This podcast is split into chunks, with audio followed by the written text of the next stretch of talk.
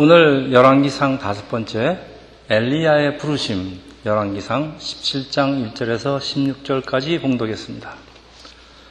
엘리야는 이스라엘이 남북으로 갈리고 난 후에 북왕국 아하방 때 하나님께서 보내신 최초의 선지자입니다. 엘리야는 능력의 선지자로 죽은 아이를 살리는가 하면은 또 갈멜산 산에서 우상 숭배 제사장들과 850대 1의 싸움을 벌리고 승리하고 그래서 이스라엘 사람들은 모세와 엘리야를 가장 그들의 위대한 선지자로 여기는데 모세가 그 홍해를 가는 것 같이 그 물과 관련이 많다면은 엘리야는 불과 관련이 맞는 장면들이 많이 나옵니다. 모세가 율법을 대표하는 선지자라고 그러면은 엘리야는 성령을 대표한다고 할 수가 있겠습니다.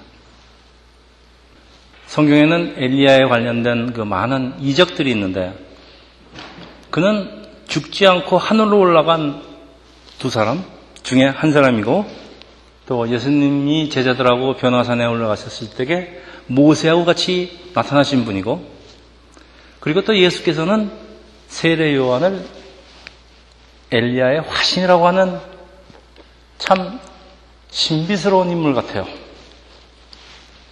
자, 이 능력의 엘리와 싸우는 그 악한 세력이 있는데 아하방과 그 안에 이사벨로 이 북왕국의 왕들은 하나같이 약했지만은 이 특히 아합은 이스라엘 역사상 가장 악한 왕이고 그 안에 이사벨 성경에 등장하는 여인 중에서 아예 타의 추종을 불허하는 순 악질 여사입니다.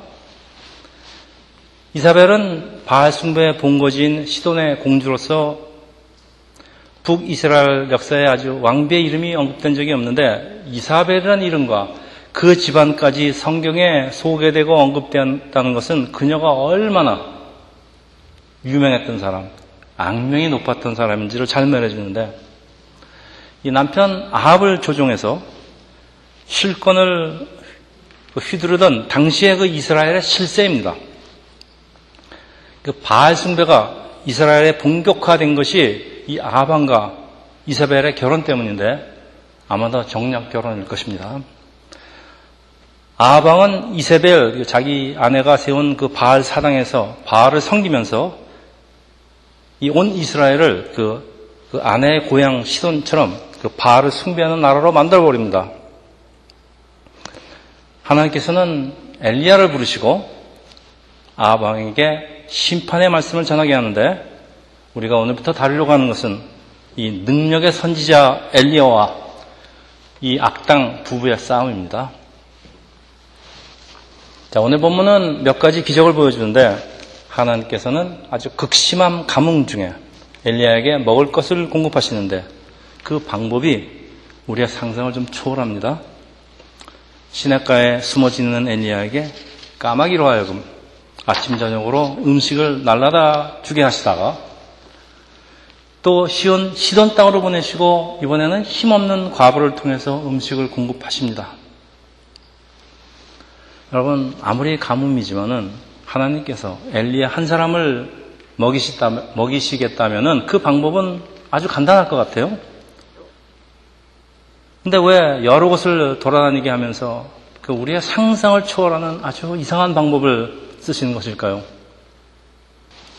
결론부터 말씀을 드리는데 결론입니다.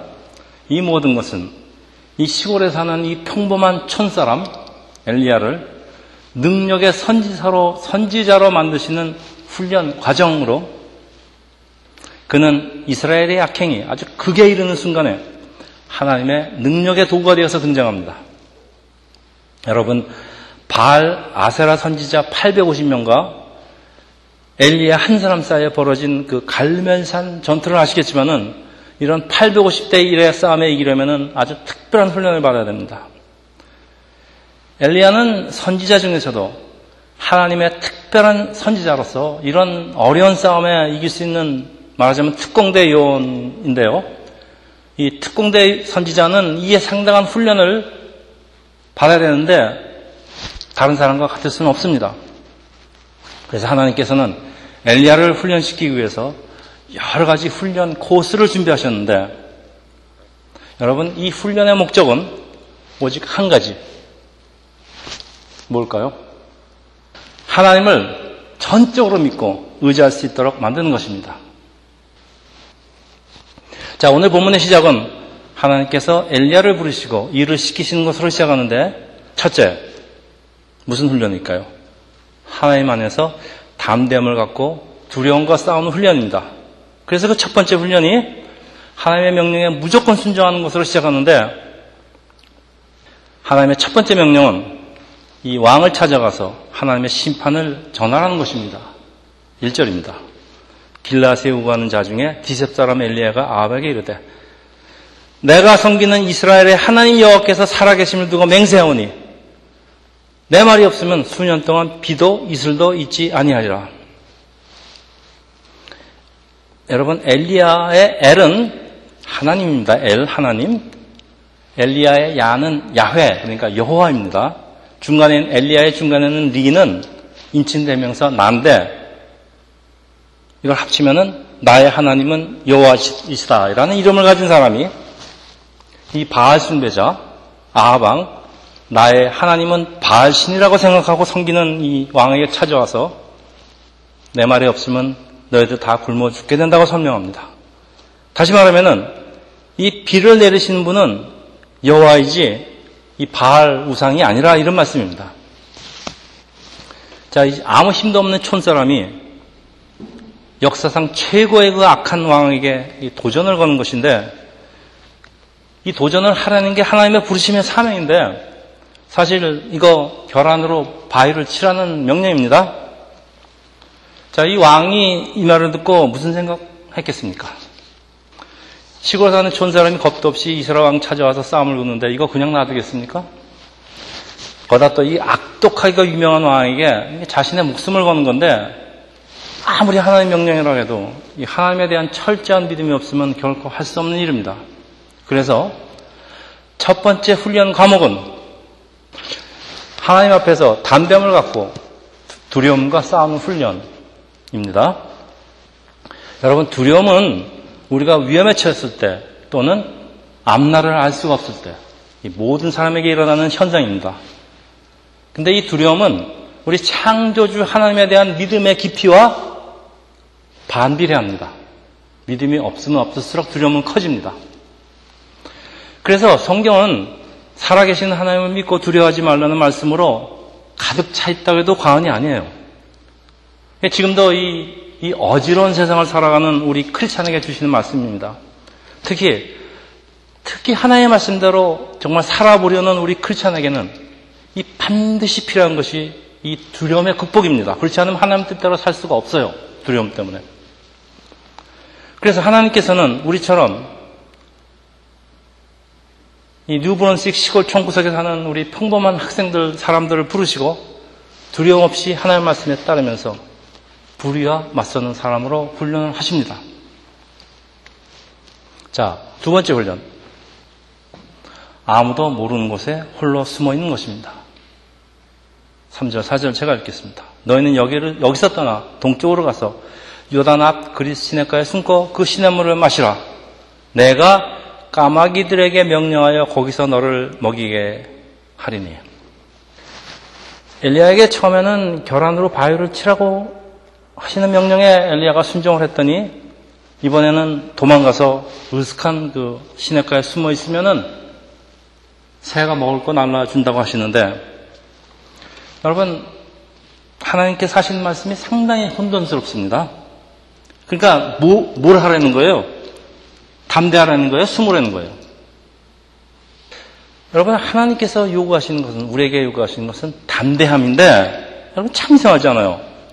이스라엘 선지자가 하는 일은 왕과 백성들에게 담대하게 하나님의 말씀을 선포하는 것인데 그 왕의 정면 도전할 그 담대함을 지었으면은 왕 근처에서 살면서 왕하고 끝까지 싸워서 이게 해야지 이게 말이 돼요. 근데 이번에는 아무도 모르는 신학교에 도망가서 숨어 있으라는 이유가 무엇일까요? 근데 네, 훈련하시려고 그럽니다. 근데 사람도 아니고 사람도 아니고 까마귀가 아침 저녁으로 날아다니는 음식과 시냇물을 마시면서 연명을 하라 하시는데 하필 왜 까마귀야? 이 이상한 훈련의 이름은 무엇일까요? 아시는 분? 이 훈련 제목이 뭡니까? 음. 이거 무조건 순종입니다. 까마귀가 날아가든지 사, 자가 날아가든지 무슨 벌레가 날아가든지 너 말도 안 되는 얘기지만 너 니들 무조건 순종해. 그래서 제목이 무조건 순종. 하나님께서 주시는 두 번째 훈련은 우리의 상식으로 우리의 논리로 하나님의 말씀이 도저히 이해가 되지 않아도 무조건 순종하는 것. 그 훈련입니다. 그래서 까마귀입니다. 말이 안 되게. 자, 이 훈련에 부르심을 받은 사람들이 반드시 통과해야 하는 필수 과목입니다. 이 선택 과목이 아닙니다. 네가 통과 안 하면 졸업 못 합니다. 엘리야에게만 일어났던 일이 아니고 여러분 아브라함에게 그 백살에 낳은 아들을 번제로 바치라는 거나 또 이스라엘이 여리고성을 공격하는데 적군들 보는 앞에서 할례를 하라는 거나 또 아무 말도 하지 말고 성지를 일곱 번 돌라는 명령하고 뭐 다를 게 있어요? 크게 다를 것 없습니다. 같은 명령입니다. 다. 말도 안 되는 거 무조건 순종하라. 하나님께서는 왜 당신의 백성에게 이런 비논리적인 그 명령에 순종하는 훈련을 시키시는 것일까요? 왜 그럴까요? 하나님의 생각은 사람의 생각을 항상 초월하기 때문에 우리가 하나님의 말씀을 이해할 때보다 이해할 수 없을 때가 훨씬 많기 때문에 그럼에도 불구하고 무조건 순정하라는 것이고 그래서 하필이면 까마귀입니다. 여러분 정말 까마귀가 음식을 아침 저녁으로 날라다 주었다고 성경 말씀을 글자 그대로 믿으신 분 손들어 보십시오. 네, 목사님 손 들고, 아, 우리 박사님 손 들고, 또 그레스님 손 들고, 우리 젊으신 분들은 손을 못 드는 겁니다. 그러니까 설마 아무리 까마귀가 날아다 주는 밥을 먹었을까? 근데 목사님은 믿는데요? 그럼 저는 어땠을 것 같아요? 저도 옛날에는 이런 말씀이 곧 전설의 고향에 나오는 그 설화 같은 얘기, 뭐 삐삐삐리 하면서 설화 같은 얘기나 아니면 어떤 상징적인 것이라 생각을 했지만은 저도 여러분 이런 필수 과목 다 수련하고 목사가 된 사람입니다. 그러니까 이제 못 믿을 이유가 없습니다. 하나님이 하시는 일인데 못 믿을 게 뭐 있습니까? 그렇다면 그런 줄 알지. 여러분 세상에 우리 군대에도 이런 식으로 특수훈련을 받는 특공대 요원들이 있습니다. 그 저도 받아봤습니다. 외딴 섬에 홀로 남겨두고 혼자서 알아서 먹고 살아서 자기네들 올 때까지 그 살아 있으라는 거예요 한 일주일 보통. 또 그것에서 구할 수 있는 음식은 그냥 나무 열매가 됐든지 뱀 많이들 먹어요. 뱀. 뱀이든 뭐 곤충이든 뭐 벌레 뭐 먹을 수 있는 거 모두 다 먹고 살아남, 살아남습니다. 그 요즘 TV에도 그 서바이벌 쇼가 많죠. 미국이나 한국이나. 그리고 또 해외 토픽에 보면요. 정글에 버려진 어린아이를 늑대가 와서 젖을 먹이고 먹을 것을 날라주었다는 뉴스가 정말 있습니다. 그 늑대가 뭐 젖을 먹이는 거나 까마귀가 음식 날아주는 거나 뭐 차 있습니까? 여러분 안 믿으십니까? 이 실제로 일어납니다. 자, 이스라엘이 출애굽을 했는데 먹을 것이 없으니까 하나님께서 일용할 양식을 공급하시는데 아침에는 만나라는 떡, 저녁에는 메추리 고기를 그것도 40년 동안 주시는데 여러분 사실 메추리가 새입니다. 새는 하늘에서 떨어지는 고기, 새가 날아다 주는 것과 뭐, 뭐 다를 게 있습니까? 그 중요한 것은 만나는 그 다음날 부패해서 먹을 수가 없어요. 그 하루하루를 사는 하나님 백성이 어떻게 살아야 될 것인가를 잘 말해주는데 이 엘리야는 이 그리스 시내가에서 오랫동안 홀로 지내면서 조금씩 조금씩 날라주는 음식을 먹고 하루하루를 살아남는 훈련을 받게 됩니다.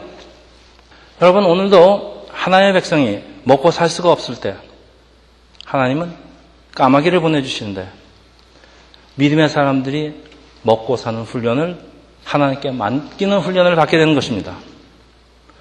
여러분, 많은 목사님들이 이런 믿음을 가지고 개척교회를 세우는데, including us.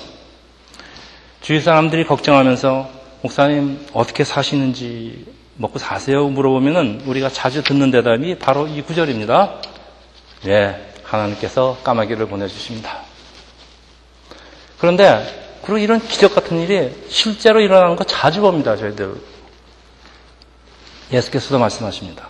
공중의 새를 보라. 심지도 않고 거두지도 않고 창고에 모아들이지도 아니하되 너희 하늘 아버지께서 기르시나니 너희는 이것들보다 더 귀하지 아니하냐. 여러분 사람에게 있는 두려움 중에 가장 큰 두려움이 무엇일 것 같아요? 죽는 거? 네, 그건 좀 나이가 들면 죽는 게 두렵습니다. 근데 젊었을 때는 자기가 죽을 거라고 생각 안 하기 때문에 죽는 거 안 무섭습니다. 결국은 이 세상에서 어떻게 먹고 사는가 그 문제입니다. 사실은 다시 다 따지고 보면 사람들이 잘 먹고 잘 살기 위해서 무슨 짓을 합니까? 남을 속이고 남이 고 훔치고 남이 남을 짓밟고 올라가려는 그런, 그런 것인데 하나님께 온전히 그 우리의 삶을 맡기면은 이런 두려움 없이 담대하게 하나님 말씀대로 살 수 있다. 이 그런 말씀입니다. 자, 이 그리시네가에서 시간이 얼마나 흘렀는지 몰라요.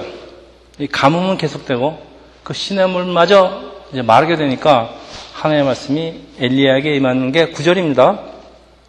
너는 일어나 시돈에 속한 사르밧으로 가서 거기 머물라 내가 그것 과부에게 명령하여 내게 음식을 주게 하였느니라. 왜 하필 과부에 또? 그 부자에게 명령하여 음식을 주라 그러면 좋을 텐데. 여러분 사르밧은 이 바알 종교의 중심지인 시돈과 두루 중간에 위치한 곳인데 이건 역시 극심한 가뭄에 시달리고 있습니다. 재미있는 게 있는데 엘리야가 자기를 죽이려고 쫓아다니는 그 순악질 여사 이세벨 고향으로 도망가는 게 상대방 허를 찌르는 겁니다. 적진에 가서 숨는 겁니다. 그 우상을 숭배하는 그 시돈 지방에 가서 이 힘없는 과부에게 몸을 우탁하고 하나님 선지자 대접을 받으라는 것은 이것도 우리의 상식을 초월합니다. 근데 저는 말씀 준비하면서 이 말씀 읽다 보니까 하나님은 정말 유머가 많은 분이라는 걸 새삼 느끼게 됐습니다. 부자도 많은데 왜 하필 과부야? 돈 없는 과부. 또 하필 왜 까마귀예요? 하나님 하시는 일이 이렇게 유머가 많은 분들이 많아요. 여러분 이제 살아보십시오. 이 하나님께서는 엘리야를 여기저기 보내시면서 아주 여러 가지 훈련을 골고루 받게 하시는데 여러분 그릿 시냇가가 선지자의 그 신병 훈련소라면은 사르밧은 그 다음 코스인 그릿 시냇가가 대학교라면은 사르밧은 대학원 그러니까 introductory course에서 advanced course로 들어가 좀 더 수준 높은 교육을 받게 됩니다. 자, 이 advanced course인 그 사르밧이라는 지명은 녹다, 용해하다는 동사에서 파생된 그 명사 원어인데 뜻이 용광로입니다. 당시 사르밧에는 이 재련소가 있었기 때문에 이런 이름이 붙여졌다고 학자들이 추측도 합니다면은 자 엘리야에게는 사르밧은 인생의 용광로입니다. 이 용광로에서 엘리야에게 무슨 일이 일어났을까요? 10절 제가 보겠습니다. 그가 일어나 사르밧으로 가서 성문에 이를 때 한 과부가 그곳에서 나무를 가지러 줍는지라 이에 불러 이르되 청하건대 그릇에 물을 조금 가져다가 내가 마시게 하라. 엘리야가 introductory 코스를 끝내고 나니까 조금 그 영성이 생긴 거예요. 그 여자가 과부인지 어떻게 알았겠어요? 근데 그녀가 바로 음식을 공급할 과부임에 틀림없다는 생각이 든 것 같아요. 그래서 11절 그가 가지러 갈 때 엘리야가 그를 불러 이르되 청하건대 내 손에 떡 한 조각을 내게로 가져오라. 그런데 이 그녀의 대답이 엘리야를 놀라게 하는데요. 12절입니다. 그가 이르되 당신의 하나님 여호와께서 살아계심을 두고 맹세하오니 나는 떡이 없고 다만 통에 한 가루 한 움큼과 병에 기름 조금뿐이라 내가 나무가지 돌을 주워다가 나와 내 아들을 위하여 음식을 만들어 먹고 그 후에는 죽으리라. 하나님이 하신 일은 정말 할 수가 없습니다. 그냥 부자한테 보내면 간단히 끝나는데 갈수록 태산. 엘리야가 사르밧으로 옮기면서 그래도 사람이 주는 음식이 까마귀가 주는 음식보다는 나을 거라고 기대를 했겠지만은 이거 뭐 사, 이거 사정이 더 말도 안 돼요. 이건 이게 마지막으로 음식을 만들어서 자기 아들과 나누어 먹고 죽겠다는 기가 막힌 말을 듣는 이 엘리야의 심정은 어떠하였을까요? 우리 이럴 때 우리 잘 하는 말씀입니다. 하나님 어째 이런 일이 저에게 일어납니까? 하나님 이건 너무하지 않으십니까? 남이 마지막으로 먹고 죽으려는 음식까지 내가 뺏어 먹어야 되는 상황인데 참 이거 비참한 상황입니다. 참 밑바닥으로 내려간 건데 세상 사람들의 선택이 아주 잔인해요, 이럴 때는. 차라리 내가 죽고 말지 하면서 아주 극단의 선택을 하는 거 자주 봅니다. 요즘 특히 한국에서 많이 일어납니다. 그 엘리야도 얼마나 자신이 한심했겠어요. 자, 이번에 엘리야가 수강해야 될 과목의 이름은 무엇일까요? 과목의 이름은 내가 인생의 비천함에 처할 때, 내가 밑바닥에 떨어졌을 때 어떻게 할 것인가 제목입니다. 자, 하나님의 부르심의 훈련에는 비천하여지고 때로는 치욕을 감수하는 법을 배우는 과목이 있다는 것을 알게 되는데 엘리야의 다음 행동이 우리를 놀라게 합니다. 제가 읽겠습니다. 13절, 14절. 엘리야가 그에게 이르되 두려워하지 말고 가서 내 말대로 하려니와 먼저 그것으로 나를 위하여 작은 떡 하나를 만들어 내게 가지고 오고 그 후에 너희 너와 네 아들을 위하여 만들라. 이스라엘 하나님 여호와 말씀이 나 여호와가 비를 지면에 내리는까지 그 통의 가루가 떨어지지 아니하고 그 병의 기름이 없어지지 아니하리라 하셨느니라. 여러분, 여러분 무엇을 보십니까? 이 엘리야가 이제는 하나님 말씀을 무조건 믿는 것은 물론 다른 사람에게도 이런 믿기 어려운 하나님의 말씀에 아주 순정할 것을 요구한다는 말씀인데 여러분 만일 이런 하나님의 말씀이 사실로 일어나지 않는다면은 엘리야는 사기꾼 과부와 아이가 마지막으로 먹고 죽이려는 음식을 뺏어서 먹은 아주 아주 파렴치한이 됩니다. 엘리야가 정말 하나님에 대한 담대한 믿음이 없으면 이거 불가능한 얘기입니다. 평범한 촌사람 엘리야. 그러나 그리 시내가에서 하나님을 체험을 하는데 까마귀가 날아다니는 음식을 먹고 말도 안 되는 일이 일어나는 걸 보고 하나님의 역사를 체험하고 그 다음에 담대하게 사르밧 과부에게 하나의 말씀을 전하시는데 그는 이미 하나님이 하나님께서 원하시는 모습으로 점점 지어져 가고 있음에 틀림없습니다. 훈련 과정인데 엘리야가 영적으로 많이 성장을 합니다. 하나님에 대한 믿음도 생깁니다. 여러분 유명한 말씀이 있습니다. 의인은 믿음으로 살리라. 이거 바로 이 말씀이 바로 이런 것 아닐까 생각을 하는데 여러분 크리스천은 믿음으로 살아야 되는데 믿음으로 산다는 것은 우리가 풍부할 때나 비천함에 처할 때나 어떤 상황에서도 하나님의 말씀을 믿고 온전히 순정하면서 사는 겁니다. 그래서 이때부터 천년이라는 시간이 흐른 사도 바울의 말씀과 똑같아요. 빌립보서 4장 11절에서 13절입니다. 제가 읽겠습니다. 내가 궁핍함으로 말하는 것이 아니라 어떠한 형편에도 나는 자족하기를 배웠노니 나는 비천에 처할 줄도 알고 풍부에 처할 줄도 알아 모든 일, 곧 배부름과 배고픔과 풍부와 궁핍에 다 처할 줄 아는 일체의 비결을 배웠다고 합니다. 그래서 계속되는 아주 유명한 말이 있습니다. 사다벌의 말. 내게 능력 주시는 자 안에서 내가 모든 것을 할 수 있습니다. 여러분, 만일 목사에게 이런 체험이 없다면 아무리 하나님의 말씀이라도 거침없이 여러분한테 이런 말씀을 선포할 수 있을 것 같습니까? 백 목사님 선포할 수 있을 것 같아요? 네, 없다고 그러십니다. 저도 못합니다. 우리에게 훈련이 필요한 이유는 특히 목사들 에게 훈련이 필요한 이유는 이런 험난한 훈련이 필요한 이유가 여기에서 나오고 있습니다. 선지자에게 훈련이 필요한 이유가 여기 나오고 있습니다. 자, 이 더 놀라운 것이 있는데 이 이방 여인이 이 엘리야의 말을 언제 봤다고 순정하고 그대로 한다는 겁니다. 그랬더니 기적이 일어납니다. 여러분 이게 무슨 말이에요? 여러분이 하나님의 기적을 보려면 반드시 그 말씀에 순종하여야 한다는 것인데 이 여인이 엘리야의 입을 통하여 전해진 하나님의 말씀에 순종을 하였기, 에 하나님께서 행, 하신 기적을 보는데 만일 엘리야가 됐든지 이 여자가 됐든지 한 사람 둘 중에 한 사람이라도 순종을 하지 않았다면 하나님께서 행하시는 기적을 볼 수가 없을 겁니다.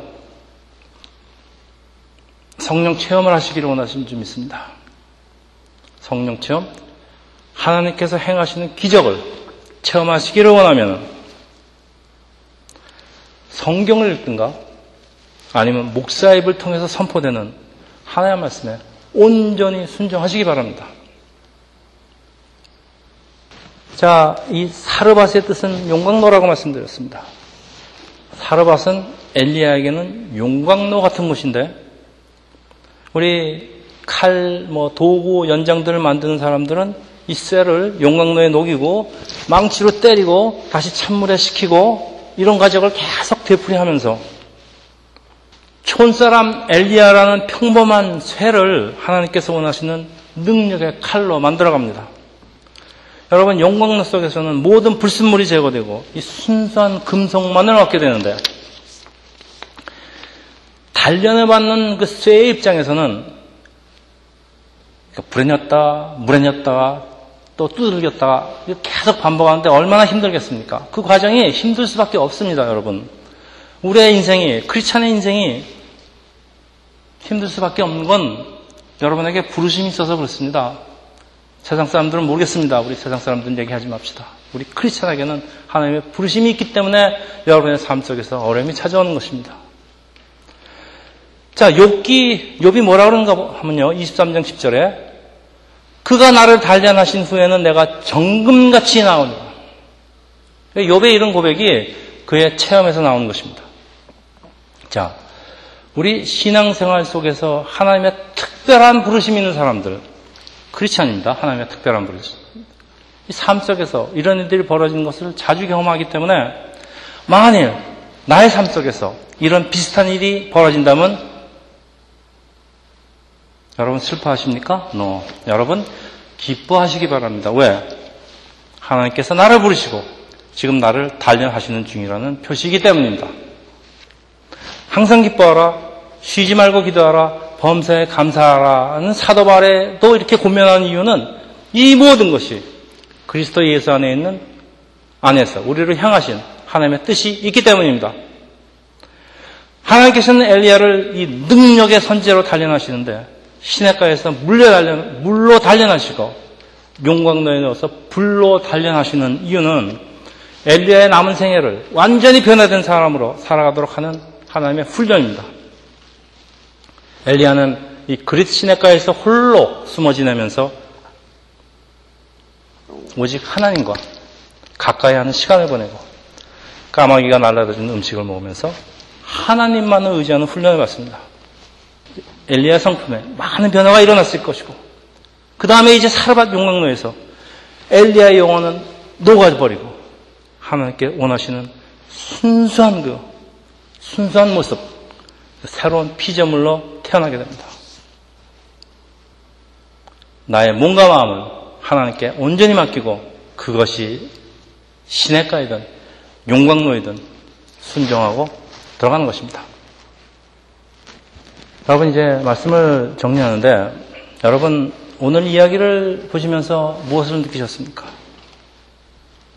하나님께서 하시는 방법은 사람의 논리와 이성과 상상을 초월한다는 것인데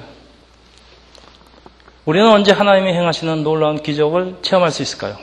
아까도 말씀드렸지만 하나님의 신실함과 사람의 순종이 만날 때 기적이 일어나는 것을 말씀하고 있습니다. 근데 하나님은 항상 신실하십니다. 그러면은 기적이 일어나려면 우리의 순종만 더해지면은 기적은 일어납니다.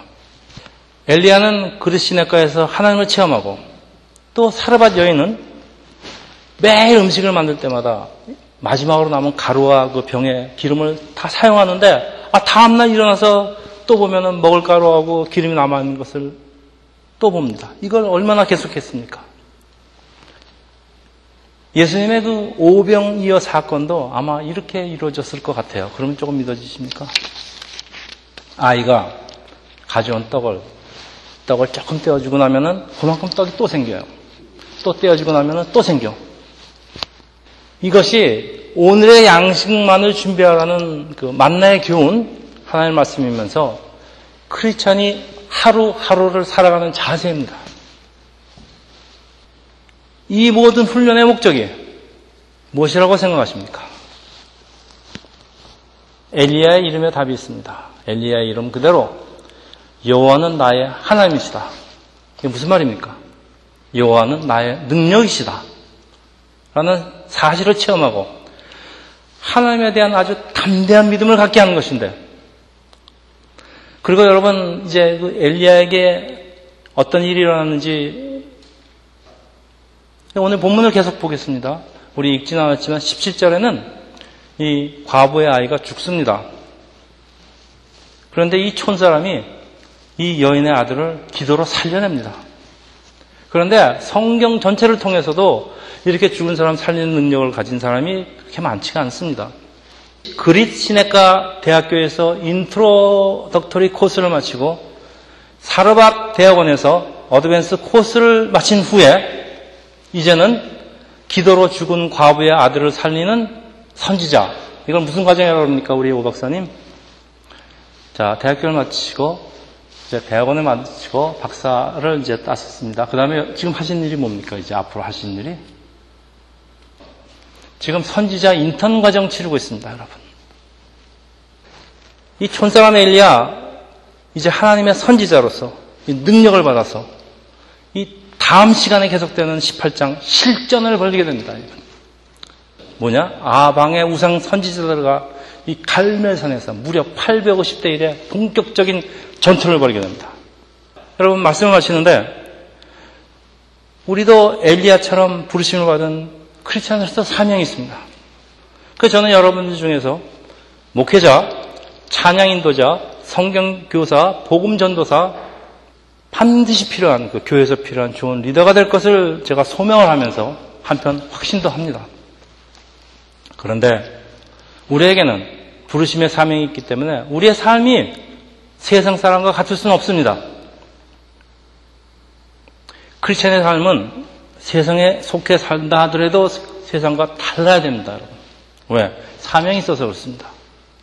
그리고 이 부르심에는 상당한, 이 부르심에 상당한 훈련을 받으려면은 이에 상당한 필수 과목을 반드시 마쳐야 됩니다. 사람마다 다릅니다. 그러니까 때로는 힘이 들죠. 하나님의 보살핌이 인도하심이 항상 함께 합니다. 그리고 이런 힘든 과정을 다 마친 사람에게는 하나님께서 주시는 능력이 함께 합니다. 엘리야에게 무슨 능력을 주셨습니까? 사람까지 살리는 능력 주셨습니다.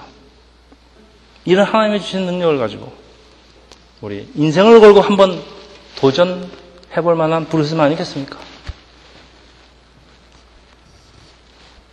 여러분 그냥 편하게 잘 살다가 돈 좀 벌고 그냥 대충 살다가 여러분 인생을 마감한다고 생각해 보십시오. 얼마나 험하겠습니까? 다 부르시면 사명이 있습니다. 우리 크리스천에게는 우연이란 우연이란 단어는 없습니다. 그래서 나의 삶 속에서 이런 이상한 일들이 벌어진다면 여러분 낙심하지 마세요. 하나님께서 큰 일을 나에게 맡기시려고 나를 훈련시키고 있다고 믿으세요. 그리고 열심을 다해서 주님의 이름으로 축원합니다. 기도하겠습니다.